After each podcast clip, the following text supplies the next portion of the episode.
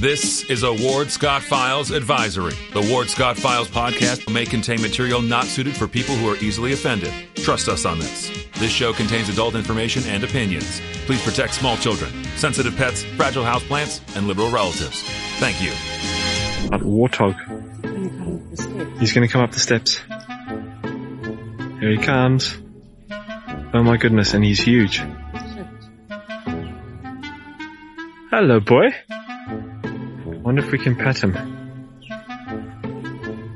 Hi, boy. Can we touch him? No, don't. Help me! Help! Help! Good morning, good morning. Professor Ward Scott here with Ted Yoho. Uh, Ted's at his place, and I'm in the manly Warthog Man Cave. And we're both in the piney woods of north central Florida, so to speak. Glad to be here. And uh, he's over there nearer the river than I, but uh, we're all up here in God's country. Now, we're also in Mellon Law Studio, the only official law firm partner of the University of Florida Fighting Gators.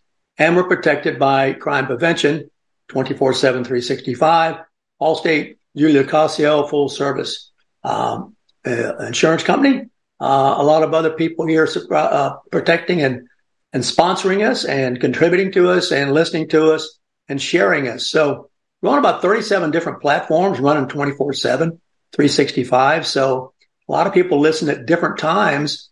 And so hello to you. If you're going to be listening today at five o'clock, you know, we're actually live right now, but I have people contact me when, Hey, I'm watching right now. And they do it. That's the way you can do it all over the place, all over the world, really. Podcasting is much more available to people than is the radio.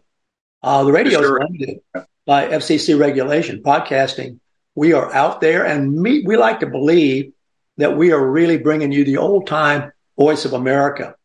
As a kid, I don't know, Ted, about you, but I used to listen to the voice of America. Yeah, And yeah. um, it was really something to hear. And so I think we, in this world we're in, sort of are keeping that torch lit. Um, I got Ted with me on Wednesday. He's a great, great asset.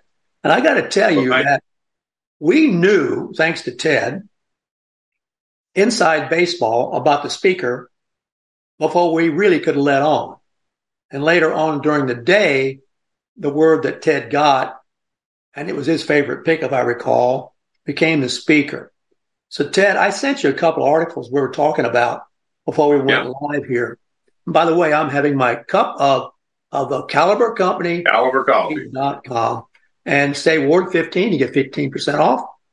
Uh, Ted, school us up if you, I'm going to sit back and listen about the new speaker. I sent you a couple of articles which were diametrically opposed. They sure were. One is a hit job, uh, taking him down, so to speak, because it's a Christian. And I, you know, here's what I think about the man. I've only seen him mostly visually, Ted. He's well, he presents well. He is a polite person. He's a thoughtful person.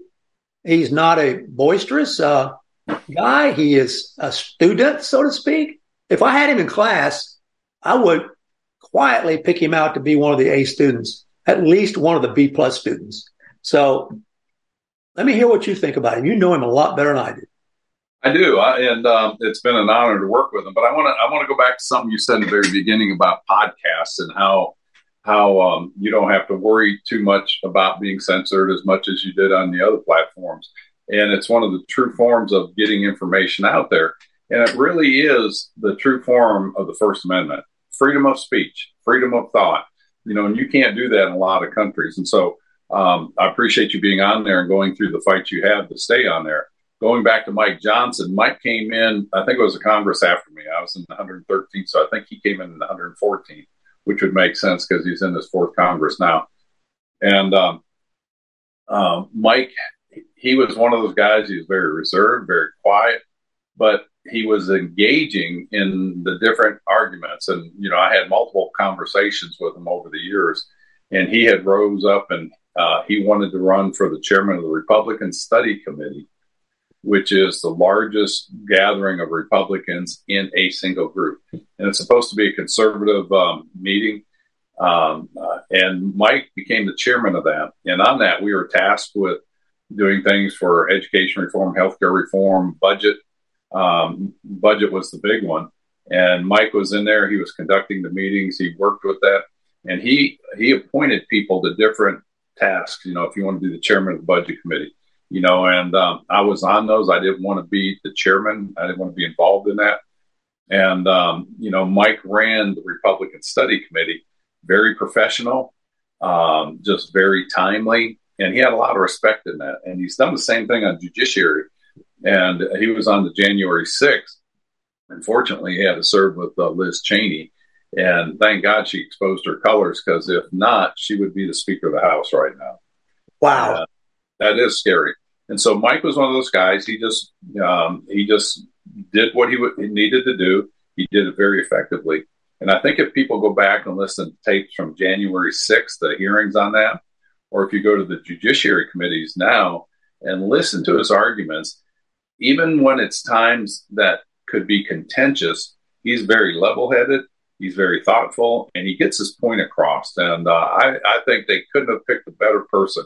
Uh, he was my second choice. Kevin Hern was my first, uh, but if, I found out some other things that he didn't have the uh, the procedural experience that Mike has. And uh, you brought up, you sent me those two articles, and I thought it was interesting because they were diametrically opposed. One was just bashing him for being um, a conservative, a Christian, and he lives. Uh, the Bible is his uh, is his guiding principles, and they're bashing him for that. And I think if somebody else they did that too. You know, the liberal press back in its days that was Jesus Christ. You know, there, we didn't have a Christian church at that time, but he was you know, in the process of that, and they bashed him and um, you know crucified him. And they're going to try to do the same thing to Mike. And I'm not saying Mike is like Jesus Christ at all, but when people come out and speak and they're truthful and they stick to principles, the thing the left doesn't like is principles. You know, they'll tell you that oh they're they're pro life and they're pro family and all this, but all their policies say the opposite of that.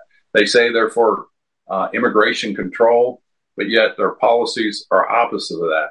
And so they don't really have a standard to follow. They say what you want to hear and then do something different. Whereas somebody like Mike Johnson scares them because he's very principled, he's very grounded in the proper uh, um, values and principles this country is founded on. And I think, you know, number one, he's got unanimous support in the Republican House. That right there tells you what kind of a person he is to have unanimous support and I think you're going to see him uh, just surprise people on what he can put together. And I look forward to them coming together and dealing with this. And, uh, you know, he's reached across the aisle, said, I'm willing to work with you, Hakeem Jeffries, and any Democrat if we put the nation first. And that's exactly what we need right now a leader that will say, this is not about Republicans. This is not about Democrats. This is about our nation, and it's time to save it. Yeah, I think he has. I have the impression he has manners. Am I right? Oh, I mean, great manners. Uh, he's well, more well. He's a lot more refined than I was. Uh, you know, I was a little coarse so when I went up there. He came in very refined. Uh, he's a Southern gentleman, just uh, very respectful people he speaks to, um, speaks about. I've never heard him say a cross word up there, and you know, not even, um, you know, when things were contentious, he was always the one in the crowd that was level headed speaking out. And again, I give him a lot of respect for that. The reason I bring up manners is because manners was the hallmark of the South. Yeah. Yeah. And I got to tell you, yesterday, and it, it, went, it went across racial lines. Okay.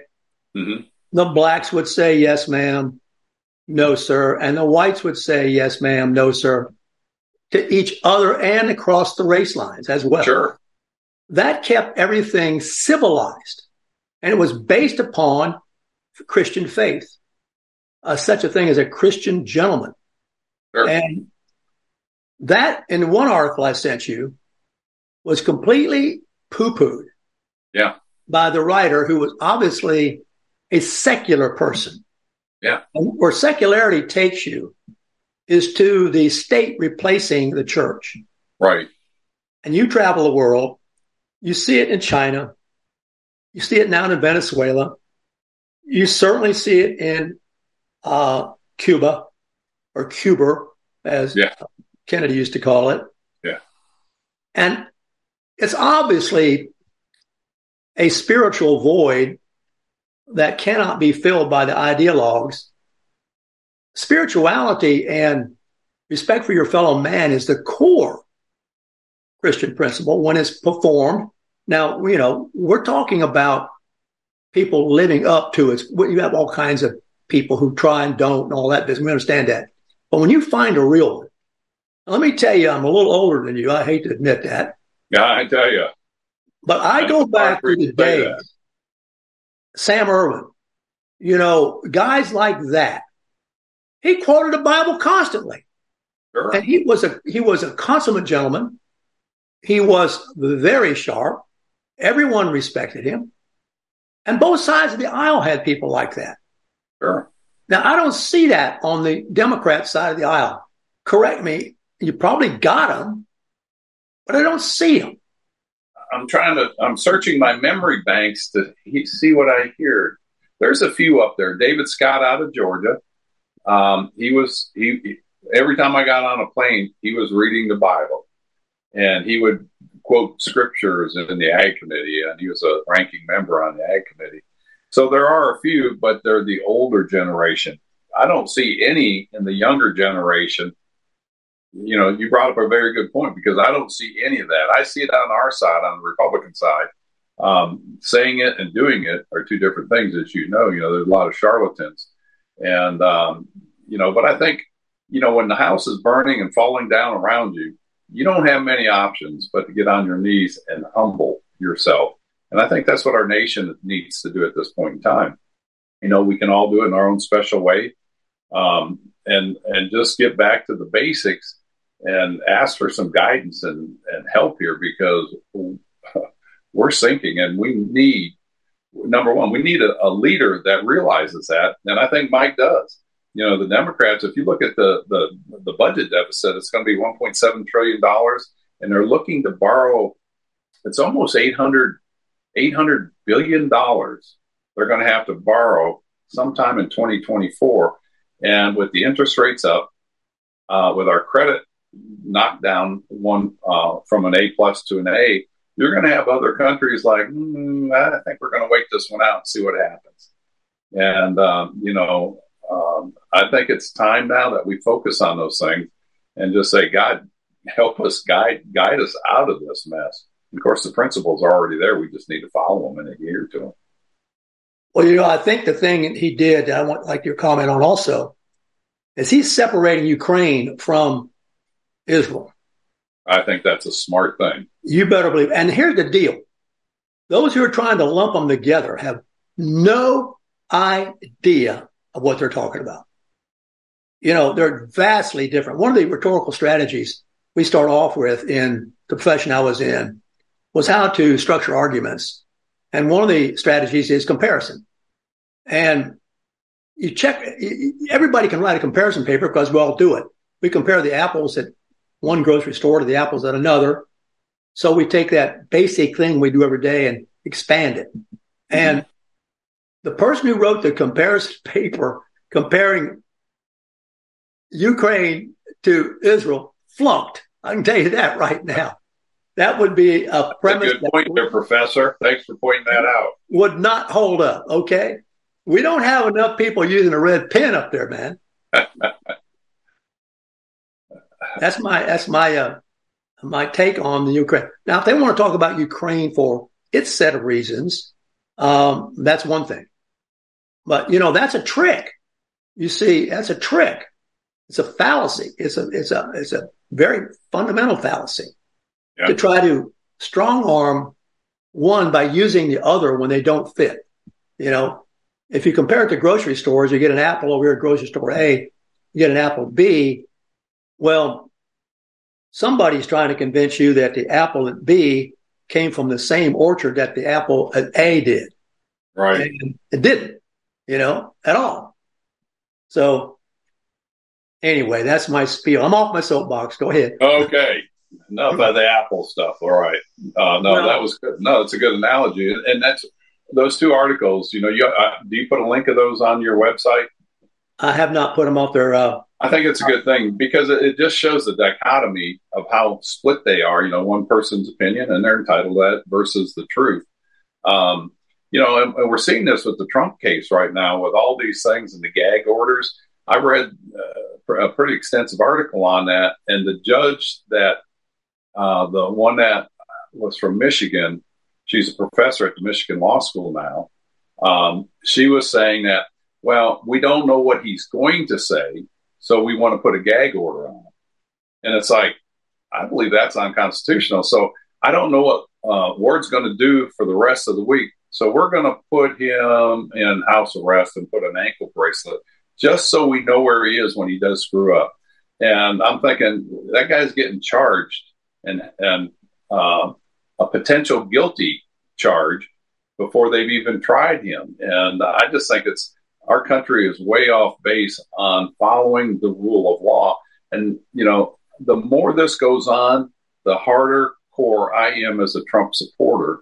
And because he's going to have so much ammunition when he goes in there to right the ship, I just hope that he can humble himself and realize what he has at his in his hands, and it's not a personal vendetta, but it's a way for him to right America so that we get back to the basic principles and get on with creating America in the image that it was started. I mean, it, it, there are always going to be people like Biden and Obama, and there'll be bad politicians. But every now and then there comes a season where somebody has to be that strong force, and I think um, I think Trump is that. He's proved that before. But I think if he gets back in there, and I hope he does, that he will have learned a lot and just focus on what America needs to heal itself. You know, talking about cheap shots, I have to. This came to mind while you were talking. Uh, the liberals jumping on DeSantis for elevator boots. Come on, my God, man! I, I can't believe it. Can you believe it? Carolyn told me that yesterday, and I'm like, you know, if that's all they got to pick on them, go after it, man. If that's it, uh, I mean, cheap shots. That is. That's just real cheap shots. Uh, you know, and it goes back to basic principles. This comes out of Dale Carnegie. If if you have to tear somebody down to build yourself up, you've got a low self esteem, and you have nothing to stand on. You know, so maybe they ought to get some elevator uh, lifts in their whatever they wear in their um, uh, I don't want to offend anybody, but they're Birkenstocks or whatever. Well, you know, I never noticed he wore boots before. I could care less. No, he's worn boots ever since I known him. I mean, all the way through Congress, even when we were uh, campaigning, really? got affected. Yeah, Rick Scott wears cowboy boots all. Well, no, Rick does. Yeah, I've never seen him without them. So Ron's yeah. the same way. I've never seen him without them. Yeah. Well, you get them by golly, and they last a while. I tell you that right now. Um, yeah. Yeah. I've had several pair, and I noticed that uh, um, uh, the governor's got a pretty fancy pair on there. So yeah, that, that I used to wear them all the time, but I got up there, and I don't know if it was just my age or my weight or whatever. Boards up there, I got to where I can't wear my boots anymore. I'm wearing. I'm wearing. Uh, You're wearing slip- Birkenstocks. Come on, be honest. yeah, that's what it is. I'm wearing yeah. the slip-on sneakers, so I don't have the oh, time. Boy. Done with Ted Yoho. He got something want to talk about? Good. That's Looking right. at the chat line here. Um, we have a comment here. How can Democrats be elated that Trump is charged with 91 felony counts? Um, he's got a long comment. Let me see what he says there. Um, as you know, most of them are the same charge, different item, or nonsense charges already reviewed and disproven by Mueller and Durham. Yet Biden is blatant criminality is never acknowledged. Well, Ray, we're talking about double standard, right, Ted? That's the double standard that we see over and over again. And if people, uh, I was reading an article about a billionaire. He's a hedge fund guy. I forget his last name, but he said that Trump needs to go away. He should be arrested and not be president. And he says he normally supports Republicans, but in the last election, he couldn't vote for Trump, so he voted for Biden. So what he actually did is he helped Biden get in there. And, you know, now we've got the mess we have. And now the next election, he says he's just not going to vote if it's Biden or Trump. So, I mean, you talk about just a, a sour attitude. You, you better look at the two choices you have. And you, if you don't like either one of them, you got one's got to be better for the nation than the other. And I would hope people would come together. I saw people last time said, I don't like either one of them. I'm not voting. Well, then you, you get, you, you, you have just lost your ability or your right to complain about stuff if you did not participate. And, um, um, but that double standard is out there. Yeah, it sure is. Well, you know, I don't think that uh, Trump would miss, I don't know if mistreat's the right word, but I'll be overly aggressive in trying to get his point across with the speaker we have now.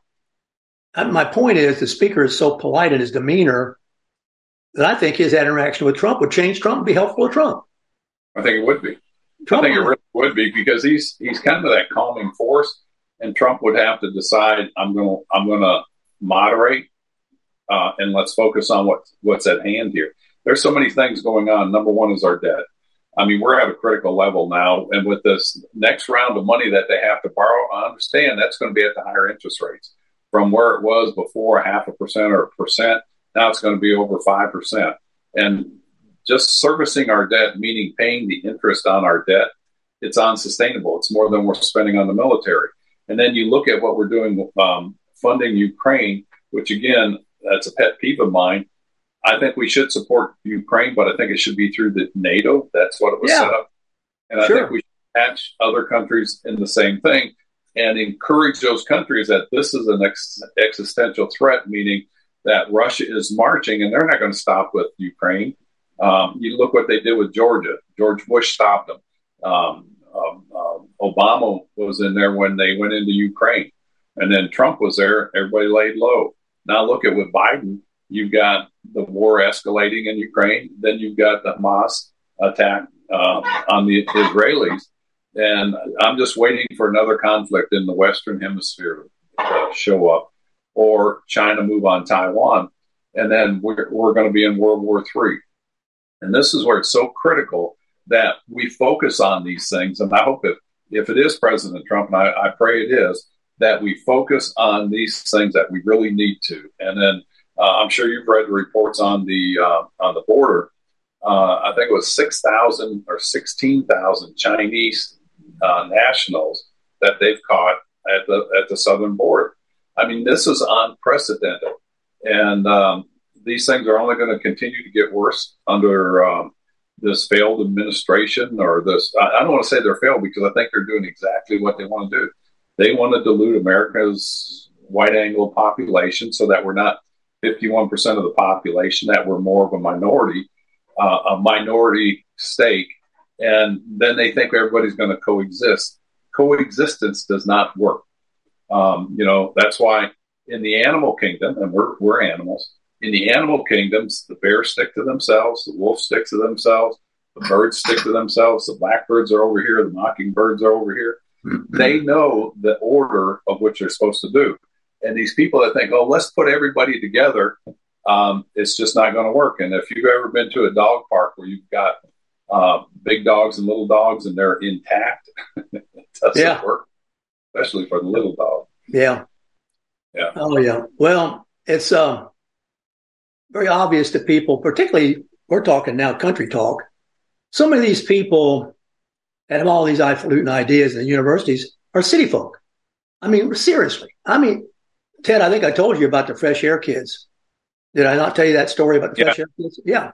They'd come down out of Chicago to work on the farms. When they came down there, they'd have their sleeves rolled up, the cigarettes rolled up in their sleeve. You know how they like to do? Well, yeah. by golly, if you're so tough, buddy, get out here and help us scoop this corn. And, you know, that damn corn in that scoop is a heavy, heavy scoop, brother. I mean, drop the tobacco or start yeah. chucking the watermelon. the thing I hated the most was hoeing beans. God, I hated hoeing beans. I mean, there was no shade, and the, the rows stretched on and on. Um, yeah. And it was always a job that went to the youngest male. Yeah. I mean, it was real, uh, uh, a real gauntlet out there that you have to go through to become a. And we had words for it. You know this when you were at the um, adolescent about to become the man, you were a buck. But before That's that, right. you were a nub. You were a nub, right. then you were a buck. Yeah. And the city folk don't know what a nub is, you know? That's right. Nubbing. Yeah. No, you're absolutely right. And, you know, you never can go back, but I think there's lessons you can learn from the past that they're, they're relevant. I mean, those, again, those are the basics. That's like when I told the story about playing football and the football coach held up the football and said, boy, this is a football. And I'm like, well, yeah, I know it, you know, but he's starting at the basics. Uh, John Wooden, uh, the, um, the winning basketball coach for decades, would teach people how to put on their socks properly. And then he would teach them how to put their sneakers and tie them properly. And it was the basics because if you had a lump in your sock, it would throw your stand, your, your gait off. If you didn't tie your shoe right, it would come untie and you would trip. And so the basics is what we should adhere to. And that goes back to being a nub. You can't be a buck unless you're a nub. That's right. You got to be a nub first. You know? oh, boy. That was my grandfather's first nickname for me, Nub. Hey, Nub. Uh, hey, Nub, yeah. you know? And yeah. um, it, was, it was really, well, it was delightful because the older men trained you to be a man, you know, trained you to be I mean, that's what's missing. We know that. We know it's missing. In the well, that, you know, you brought that up multiple times. You know, you have community. You had a community. You had a, a city or township. Then you had, you know, your county within.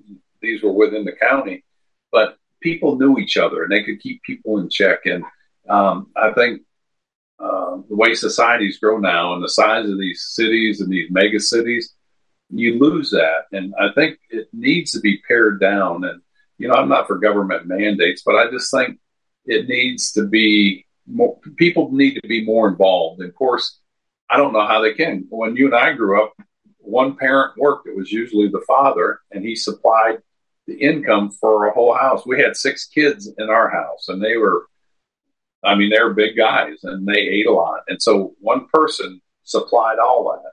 And uh, my mom was a saint. She took care of the household. My dad took care of the income. But today, people are so busy just trying to pay the bills. You've got both parents working, juggling kids.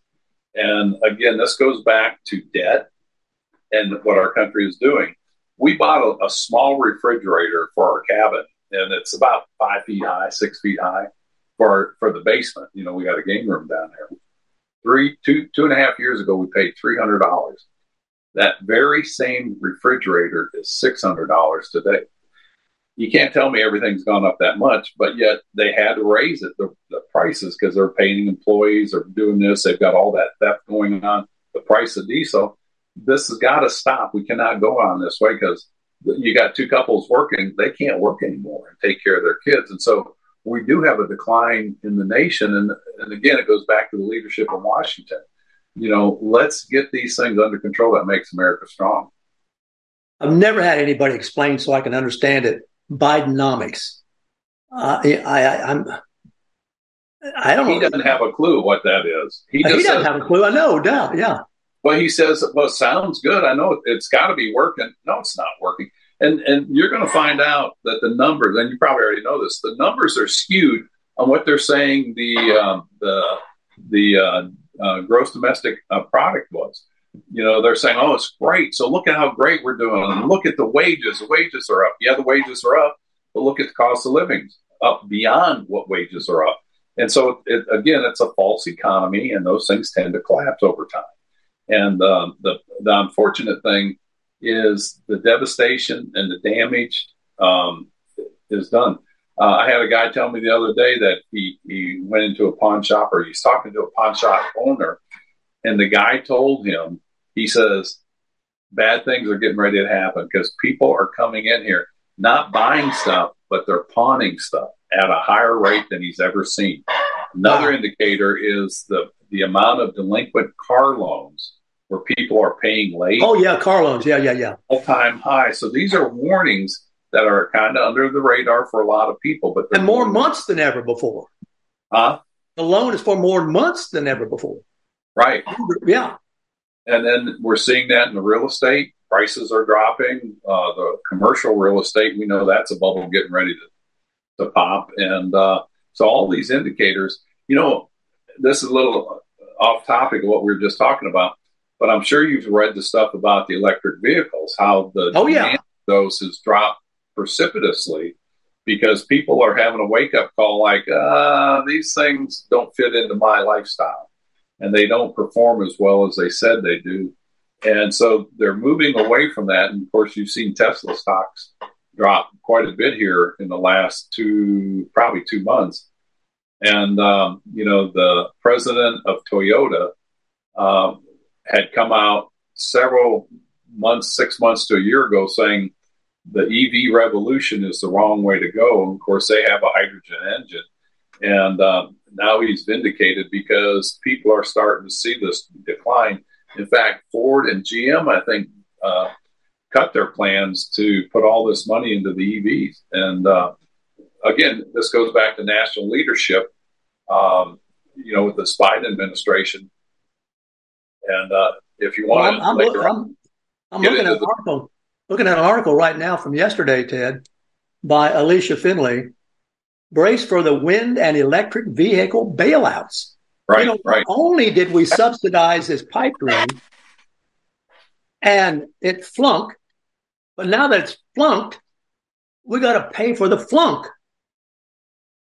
Washington's great at that. Remember the the TARP bailout, um, where the cash for clunkers and all that stuff. You know, back in uh, I think it was 06, 07, 08 area, uh, when we are bailing out all these people. You know, uh, GM and all these things.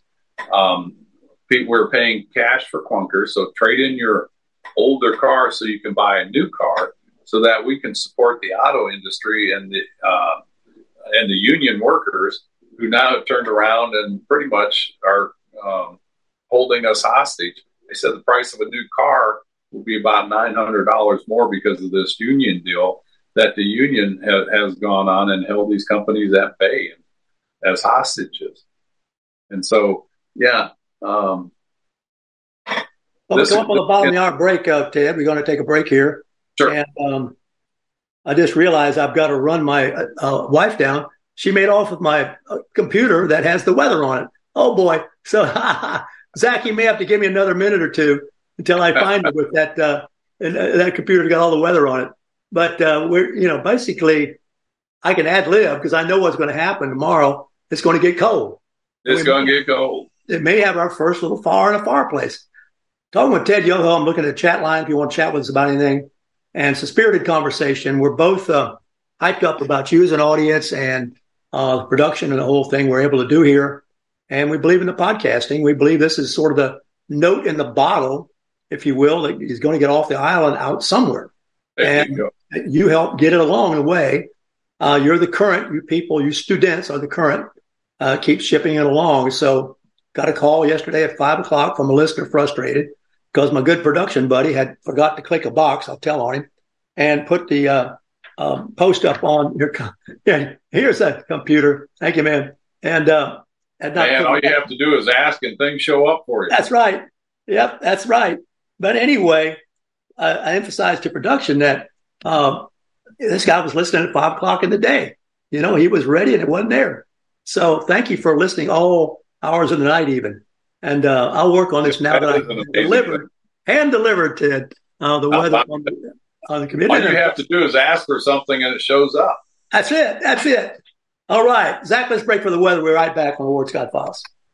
Although the owner of Lewis Oil Company maintains she is 29, Lewis Oil turns 60 years old in June. Chevron would like to recognize the North Florida second generation family owned business, celebrating its growth and staying power. Lewis Oil Company maintains significant on-hand supplies, strategically located fuel depots, a delivery fleet, on-site service, fuel card locks, and convenience stores. Lewis Oil Company understands its responsibility in the local economy by providing service and delivery on demand and in crisis. As a first responder for 18 Florida counties and the Southeast from Texas to Virginia, we are proud of this rare accomplishment. Lewis Oil delivers.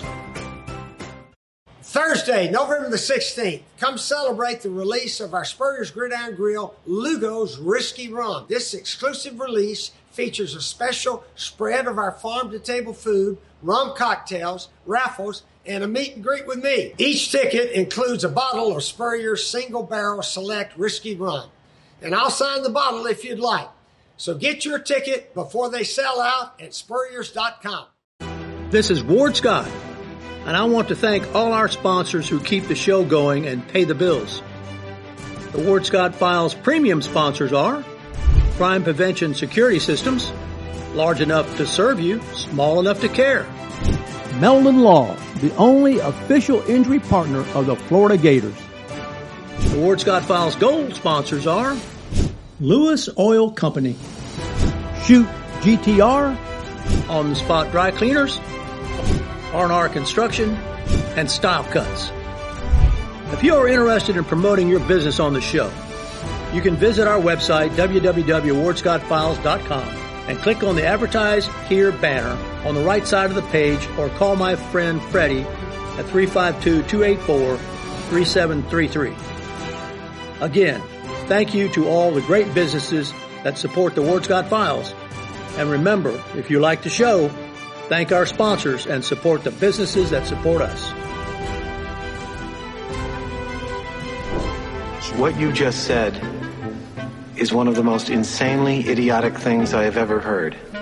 Everyone in this room is now dumber for having listened to it. May God have mercy on your soul. Or that very much surprises me that you've never been tased. You can't handle the truth. All bees poop. A warthog. He's going to come up the steps. Here he comes. Oh my goodness, and he's huge. Hello, boy. Wonder if we can pet him. Hi, boy. Can we touch him? No, don't. Help me! Help! Help!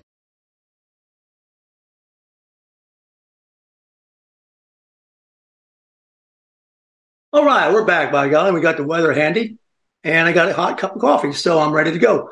Yeah, Caliber Company uh, Coffee. How does it go? CaliberCompanyCoffee.com, 15%, and you'll get 15. Use Award Scott 15, and you get 15% off. Well, well, well.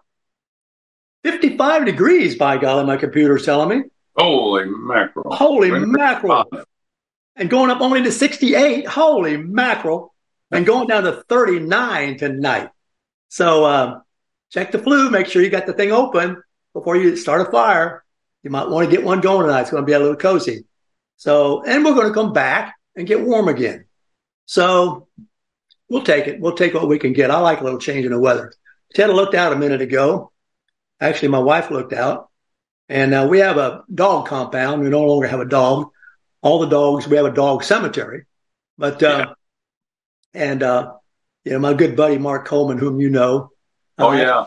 actually came out and put one of my big dogs down one time and, uh, wonderful great. man, wonderful man. And, uh, um, so we got a, a big dog compound, big dog house. Looked out and there was a buck and two does out there sleeping today in the dog compound. Oh, is that right? Sleeping. yeah, yeah, they took it over. Boy, they, they feel safe on uh, Ward Scott Farm. They felt safe in there, Scott boy. You know, it's all fenced off and they can get in there. And uh, how do they know? You know, I'll be darned. Doug Whitaker Yeah. watching from Mexico. Tim Martin, huh? What's that, Ted? It's kind of like a, a thermos. You know, you can put hot liquid in there and it stays hot, and then you put cold liquid in and it stays cold. How does it know to do those things? Yeah, how does it know? Wow. Can't hear you. It's going to be 34 degrees in Atlanta. Good morning, Tim Martin. Well, if you got a question, Tim, send it our way. Uh, we are talking to Ted in a spirited conversation today about how frustrated we are that there are no manners left in the world anymore. You know, and otherwise, other, the other thing we talked about, Ted, was community. I had an old countryman tell me one time that when we got the motor car, it made it possible to travel in a day quite a distance away from your community. Yeah. And that increased crime. And I said, well, how'd that happen? He said, because when you have a community and people can't travel very far in one day, see the community is tighter. If you lose that, there's no way to shame men. When you lose community, there's no way to shame men. Sure. And so now I don't know if we got much community. Um, and we need it back. And that's the whole concept of representation, by the way. I think you guys come from a particular district and you represent those people. Um, you know, I'll, sh- I'll get off my soapbox now. But no, I mean, yeah. you're absolutely right. Yeah. So community is it's hard to. I don't know if we can put that genie back in the bottle. Um, and my good Southern buddy Ken here says, "Don't get me started on manners or lack of them." Um, yeah, well, you know, I want to start, with us. Yeah, uh, I didn't mean to say one thing the other day. Workmen come and go here, you know, and the reason I let the ones come back that come that have manners is I trust them. Um, they'll say yes, ma'am, no, sir, and at least I think they're making a good argument for themselves. Now I know they could be saying it. When I was in New York City, I ran, I sat, I rode a bus years ago. I sat down next to a, a lady who had a Southern accent. And she had heard the Southern accent in my voice. So uh, we, we sat with each other right around 42nd Street, right in the middle of all the big New York City stuff. And she was the only one who had talked to me on the bus. Really? And I said, Well, why didn't the others talk to me? She was an opera singer in New York. That's where she was. She said, They think you're only being polite to get their money. Isn't that something? You know, I was up at a hunting camp up there in uh, Canada, and um, a lady, you know, she it was a, a, lodge type of thing, and she would serve breakfast every day. And you know, they had several waitresses. We had this one that came to came to our table all the time. She'd pour the coffee. I said, "Thank you, ma'am." And uh, what do you want for breakfast? She tell her. She she bring it. She put it in front of you. Thank you, ma'am. Well, this went on for about three days, and she put down the food, and I said, "Thank you, ma'am." And she hit the table. She goes, "I'm not your damn ma'am." oh boy! people I were with, they just busted out laughing and they're ribbing me. I said, "I'm sorry, ma'am." I said, "Where I come from, that's just a sign of politeness and respect." And and she lightened up and she started smiling. And then she go, she poured my coffee, I said, "Thank you, ma'am." And she just looked at me. Well, it's, it's, the same thing they object to now. I used to have a colleague, his office was across from mine. respected tremendously. He was the history and the professor of religion as well, religion and history. And he was from Georgia. And I had him come to my class one time and talk about what it, you know, was like to be, you know, this Christian gentleman we're talking about. And he said, well, I was taught when a lady entered the, a lady, woman, entered the room, we were to hit our feet. Right. We stood up. We hit, and the term he used was hit our feet. The funniest thing about him is um, when I first moved into the office across from his office, I couldn't see into his office because, but I could hear it. Yeah. And I would hear this pounding on the desk. And I thought, what's wrong with Brother Tolson? I used to call him Brother Tolson. He was a reverend, but he was also a biblical scholar. Uh-huh. And so I went over there and he had made a stamp and it had red ink and he was, was grading his tests and he hit the, the, the answer with told you to know, told you to know. And, um, I said, golly, brother Tolson, you mean you told them it was going to be on the test and they didn't study for it? And what those kids found out about him, they thought they'd take a crypt class because it was on the Bible or Old Testament, New Testament stuff. They didn't know they were bumping into an honest to God theological scholar. Yeah. And, and listen, you start going down that road, you know, we're not talking about the pulpit. We're talking about all this stuff that is going on in the Middle East, all the way back to its derivatives, all the way back to its storytelling. You know, that was the, that, I always regretted, um, Ted, that I didn't take his class, that I didn't sit in on his class. That sounds like a good one to be in on. Uh, every once I'd be I'd be teaching Shakespeare, and I'd come up on something I knew darn good and well had something to do with the Protestant Reformation or some other religious thing, whatever I was teaching. I would holler out, Brother Tolson, come over here and teach me about that Protestant Reformation. And he would come in And what made it interesting is he would talk always from the point of view of the character of the people. Oh, is that right? Yeah, it was the character of the people. You know, what was the character of John like? What was the character of Paul like? You know, what were these guys like as people? You know, why would they get involved? You know, that would have been great to be able to sit down and talk to him and have this kind of conversation. When he retired, I got to tell you, I, bear with me, students. When he retired, he had in later life gotten a real serious form of arthritis. Uh-huh. And he, and it was just crippling him. And so he finally, I noticed that once he left his office and went to the parking lot, he didn't ever come back because it was too hard climbing the stairs. Well, one day he left the office and he came back and he appeared at my door. I'm thinking, what happened? Did he forget his keys or something? And I said, Brother Neil, I said, uh, what you doing, man? He said, Ward, I've decided to retire. Oh, is that right? Yeah. And I said, why is that, Brother Neil? Of course, he was up in the age. He says, well, I was going out to my car and here came one of my students who had missed class.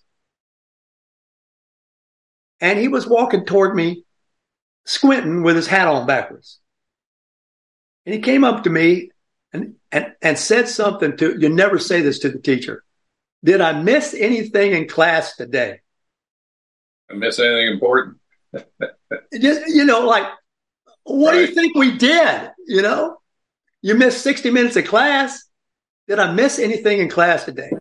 He said he looked at the student. He said, son, that hat has a bill on it for a reason.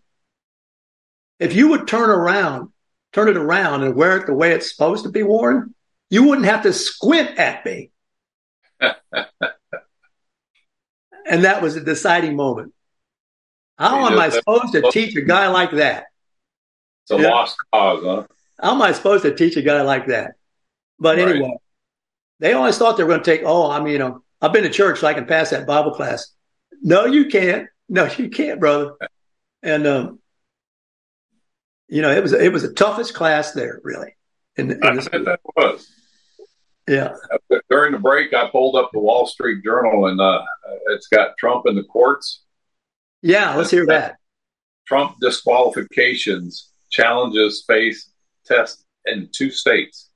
And I think this is something, you know, again, it's another wake up call when you, you look at what the judges are trying to do with them on the gag orders, saying that you can't say that we got to put a gag order on him because we don't know what he might say. I think that's very dangerous. And, and the same thing here is these five states are trying to disqualify Trump from being on their ballots. And again, if this isn't suppression of free uh, free will or free speech, um, they're they're suppressing a candidate, and they always accuse the Republicans of uh, suppression of the of the minorities. Well, these states are suppressing maybe not the majority in their state, but they're suppressing a large portion of the people that would vote for Trump if you were on the ballot. And that's how afraid these people are. And that's why we're, I think we're in just the most dangerous time we've ever been in in our lifetime as a nation. And then you tie that in with the debt, China, the open borders, and all these other things. And you've got a government that's off base like this. And I saw Mayorkas came out and said oh. there's over 600,000 um, first time catches that are free in the country and they didn't show up for their, their dates, uh, their, their, their uh, uh, court dates. And truth be known, less than 2% ever show up for those court dates. And so this administration, with their left radical agenda, I mean, it's at the, the administrative level uh, or the executive branch level, it's at the state levels with these states trying to prevent Trump from voting. And so they're really suppressing the American people on, on free will and free choice. And uh, this is something that has to be dealt with. You know, um, Europe, England in particular, I heard, thinks that we are doomed because we would dare to treat an ex president like this. Yeah. To try to gag an ex president on bogus charges on a Sedition Act aimed at the Confederates in the post Civil War. Right. Engaging in insurrection. And then leave open to interpretation a word like engaging. Right.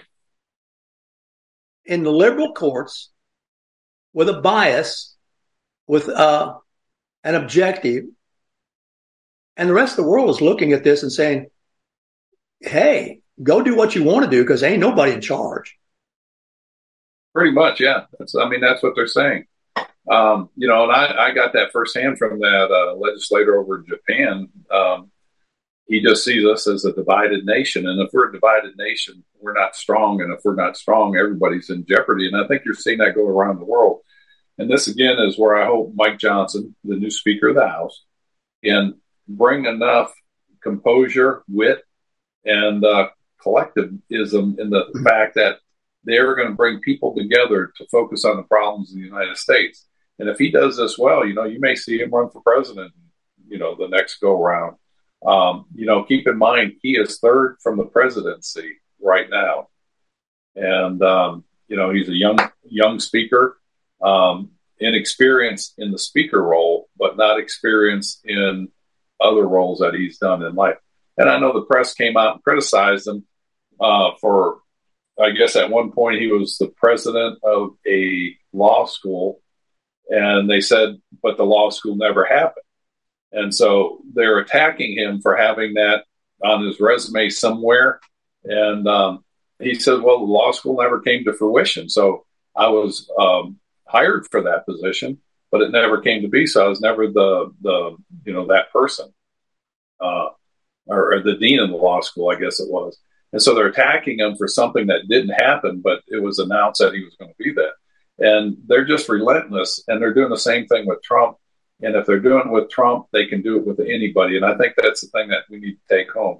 If they can treat Trump, as you brought out, uh, the president of the of the United States, which is always thought as the most powerful nation on earth, if the the media, the behind the scenes people, the deep state, whatever you want to call them, if they can do it to Trump, they can do it to anybody. And I think that's the message that they want to get out. Don't mess with us. You know, you look at the defendants in this, um, uh, all the stuff associated with Trump, the Rudy Giuliani's, the Steve Bannons. Uh, I think there was another one. You know, they are uh, going financially broke because of the legal fees that they're uh, compounding you know, trying to prove their innocence against the United States government. And it's hard to beat the federal government on these kind of charges. And I don't think it should be that way. Um, and so, you know, I think this is a wake up call that we've got to get this right in this next election. And uh, we need to start cleaning house. And I don't mean, you know, just start holding people accountable. The thing that they always talk about, we want accountability and uh, transparency, but we don't ever get. It's time that we start doing that. And, uh, let's just hope that the Republicans can get their act together. They can do some great things between now and the next election cycle, and that the American voters will say, This is the group we want in charge. Well, another person they're doing this to is Clarence Thomas. Sure. And they are after that, they can't remove these judges, but they can smear them. Oh yeah, dox them, yeah, cancel, do whatever yeah. they can. You know, and I thought it was interesting. I mean, they're doing it to Clarence Thomas. Go back, well, just uh, this judge in the in the Trump thing. They were saying how Trump was intimidating witnesses. Um, he was giving names out of people, and they just says you can't you can't um, put somebody's name out there because it puts them in jeopardy. And so they want to attack Trump for doing that. But yet go back to Kavanaugh when the media and the press and members of Congress were giving his street address out. And so they put his whole family in jeopardy.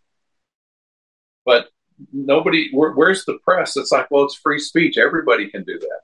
And it's a, again, it's that double standard that they are so good at doing. And, uh, you know, it's got to come to an end. It does. And the only way we're going to get to that is, again, go back to our, our, our principles and our uh, founding uh, values, you know. You know, there's one more complaint I have about NATO. Yeah. If I didn't have enough. Yeah. Just one. Turkey. Yeah. Turkey. Can you educate me a little bit? I don't know how in the world. I wasn't there when they put him in. I wasn't paying attention. I'll be honest. But that guy is not one of us. Okay. No, President uh, Erdogan, that guy's no. a dictator. I mean, he's you talk about rigged and fraud elections. I mean, his or he might as well be Putin. You know, keep in mind that um, they've been an ally of ours. I'm going to put quotation marks around that.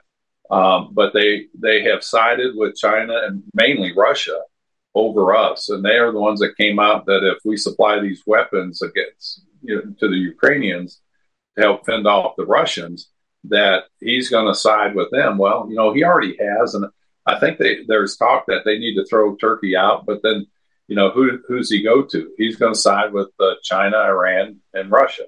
And so you've got another country that's got a very well armed military, thanks to us and Russia, um, that um, you know is another potential adversary, somebody that we'd have to worry about more than we do now. And you know, I remember when we were in Congress, we were trying to work with them, and um, there, there's two factions of the Kurds, and the ones that we helped fight in Afghanistan and Iraq. Um, he deemed as a terrorist threat to Turkey. And so that's one of the main reasons he wouldn't, um, you know, go along with us on that. And he, uh, you know, they had a coup that, that they should have thrown him out, but through military force and his heavy handedness and control of the military, he, uh, he got control of that and he silenced those people, just like Xi Jinping is doing and just like Putin has done. And this is what dictators do. And uh, they silence their uh, any adversaries and they make them disappear, whether they kill them or put them in prison.